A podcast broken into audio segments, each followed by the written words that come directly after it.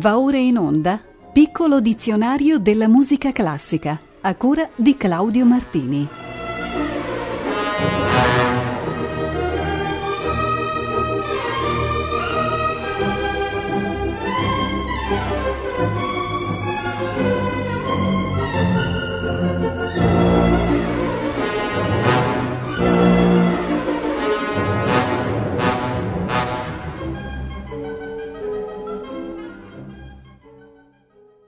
Una buona a tutti voi. Iniziamo la puntata 172 del piccolo dizionario della musica classica, la prima del 2021 che speriamo sia un anno di pace e serenità.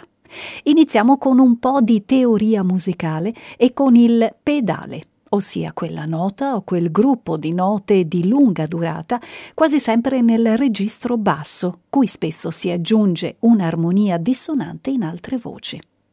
Il termine proviene dalla musica per organo, strumento che riesce a tenere a lungo le note grazie alla pedaliera. Ci sono poi molte specificazioni del termine. Si parla di pedale doppio o triplo se le note sono due o tre, di pedale invertito se si suona nella parte acuta del registro, di pedale interno, di pedale ornato e via dicendo. L'origine è assai antica. Come suono di bordone lo si trova già all'inizio dell'organum Viderunt omnes di Perotinus.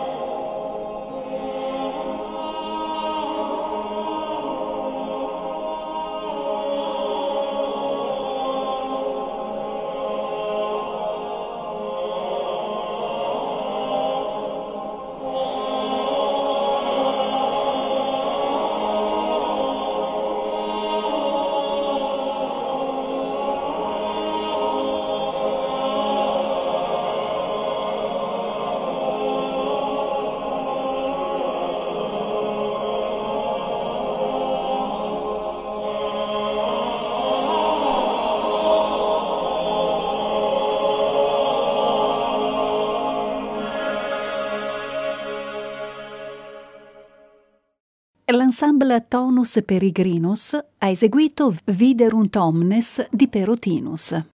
Giriamo pagina e parliamo dei penillion, termine gallese con cui è indicata una forma di contrappunto vocale improvvisato su variazioni arpistiche di un tema di cui è mantenuta inalterata la struttura armonica. Di origine antichissima e bardica, è ancora oggi praticato nel Galles, specie durante gli agoni musicali chiamati Eisteddfod. La prima raccolta a stampa risale al 1742. Ha intitolato Penillion un suo poema sinfonico in quattro movimenti la compositrice gallese Grace Mary Williams, vissuta tra il 1906 e il 1977. L'Orchestra Nazionale del Galles e della BBC è diretta da Owen Harwell Hughes.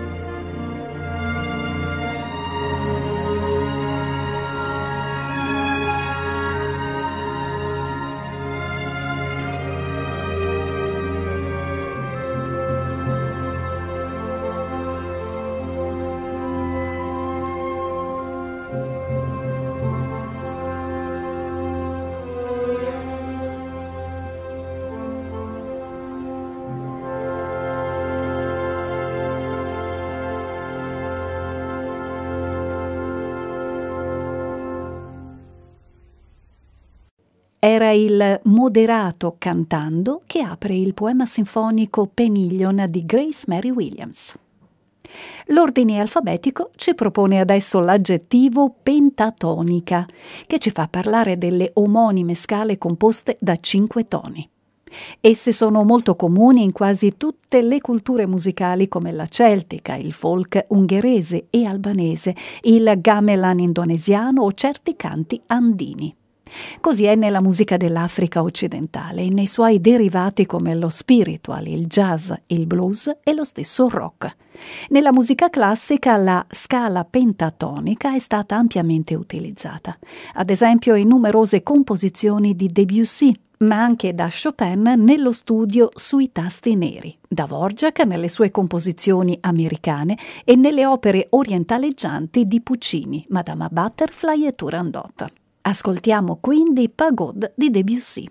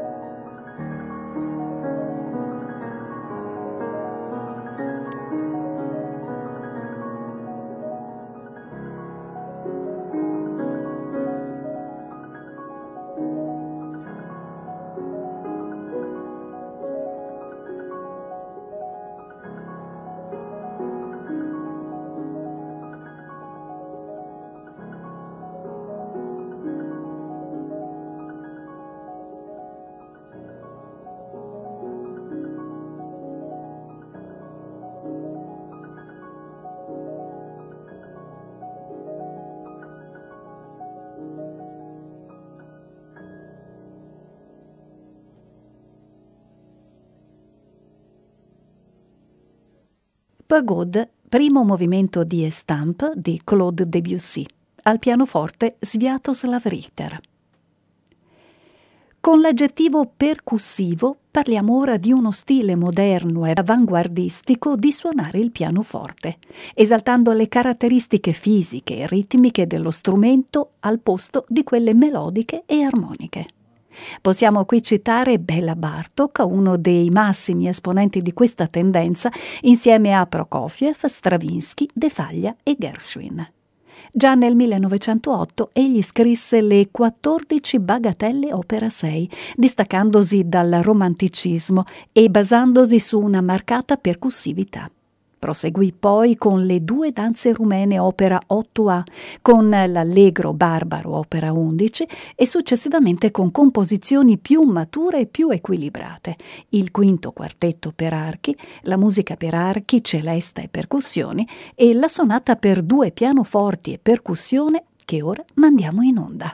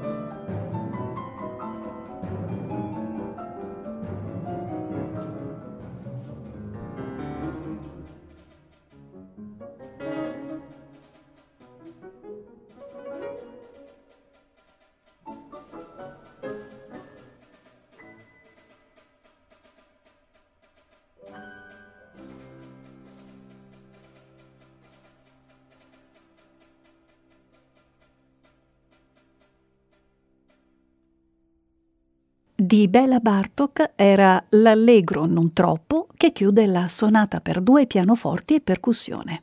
Marta Argerich e Nelson Freire ai pianoforti, Peter Sadlo ed Edgar Gugais percussioni.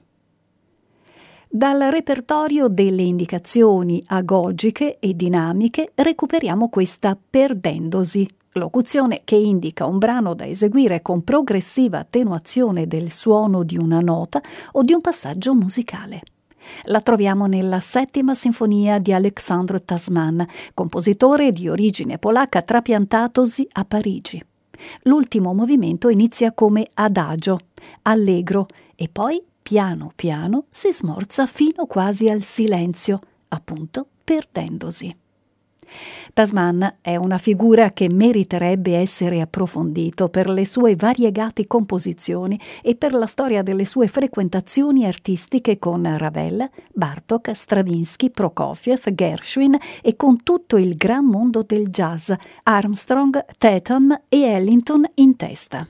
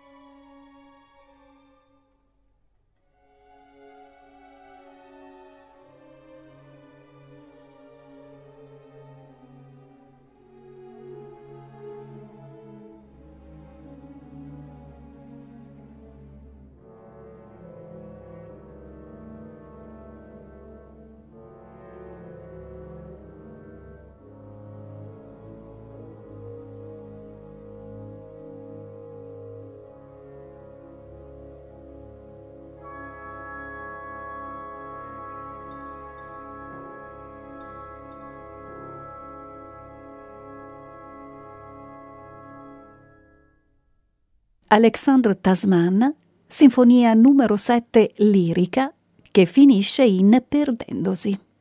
Oleg Caetani sul podio dell'Orchestra Sinfonica di Melbourne.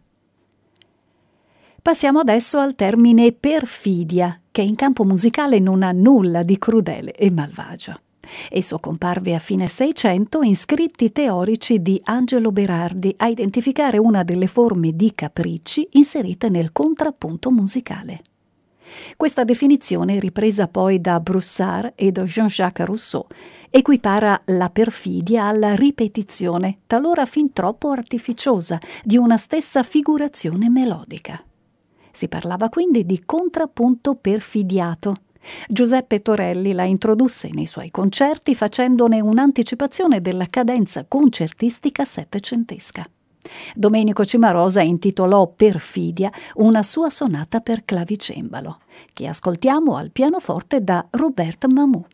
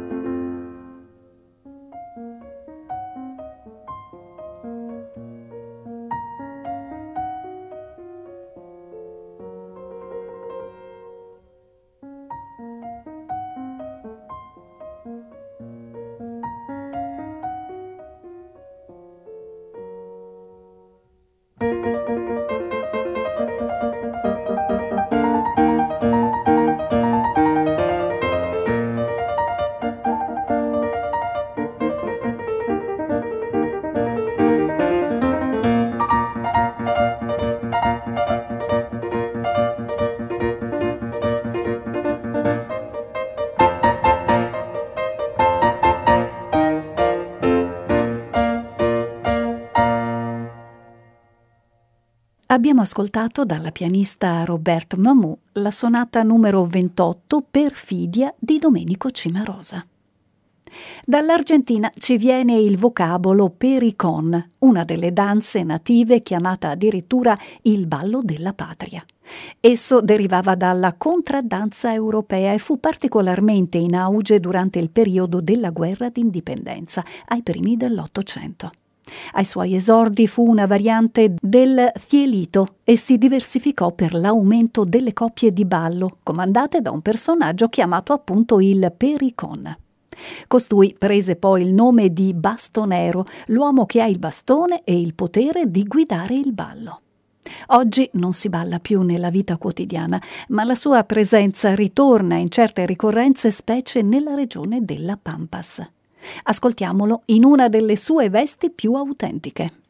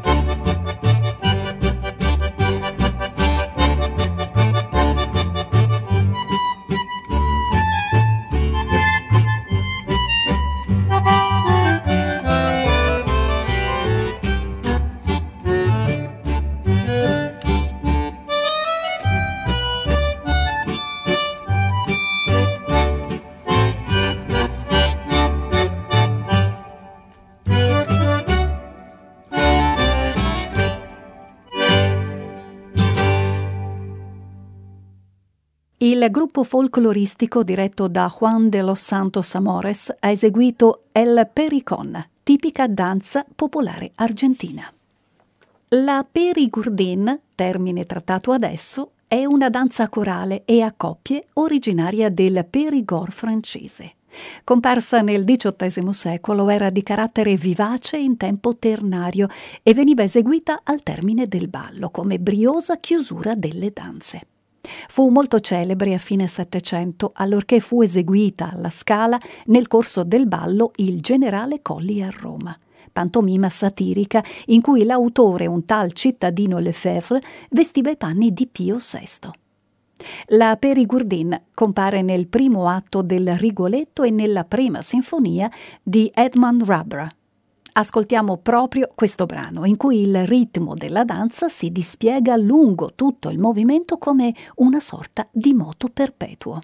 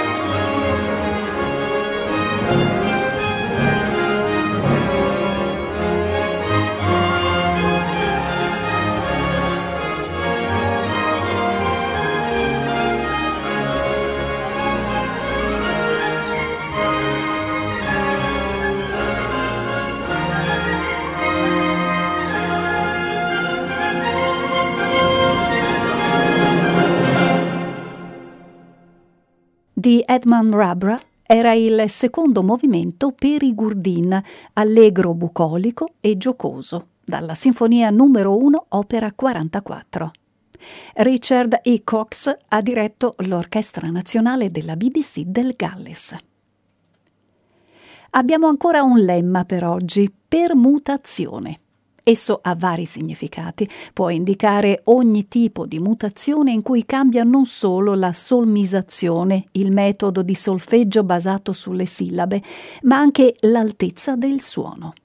Può essere anche, nella polifonia, quello scambio per cui i vari incisi di una frase vengono posti in contrappunto multiplo, mutando in modo regolare la posizione delle voci e usando tutte le combinazioni possibili.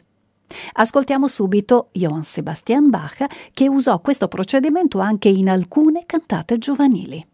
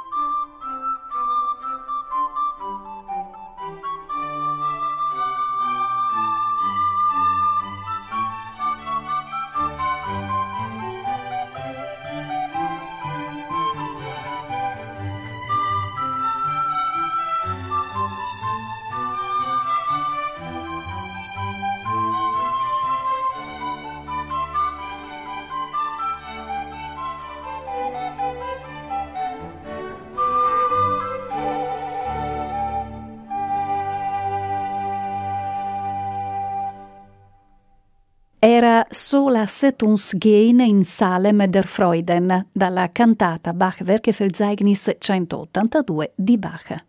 Karl Richter ha diretto il Münchener Bach Orchester e Chor.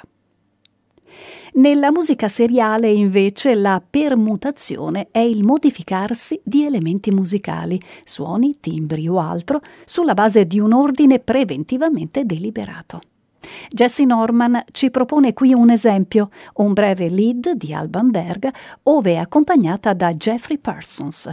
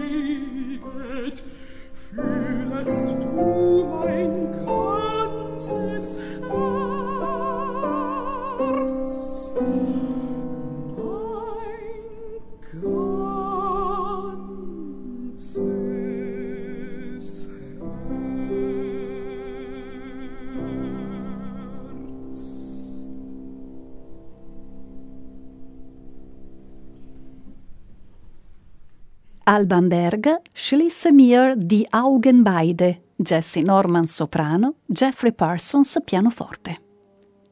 Abbiamo concluso per oggi. Il prossimo appuntamento col piccolo dizionario della musica classica è fissato per martedì 19 gennaio, sempre alle 18.40. Continueremo l'esame della lettera P, partendo dal termine perpetuum.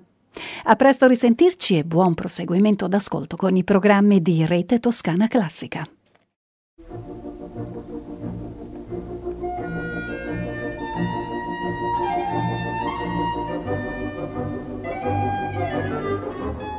Abbiamo trasmesso Piccolo dizionario della musica classica a cura di Claudio Martini.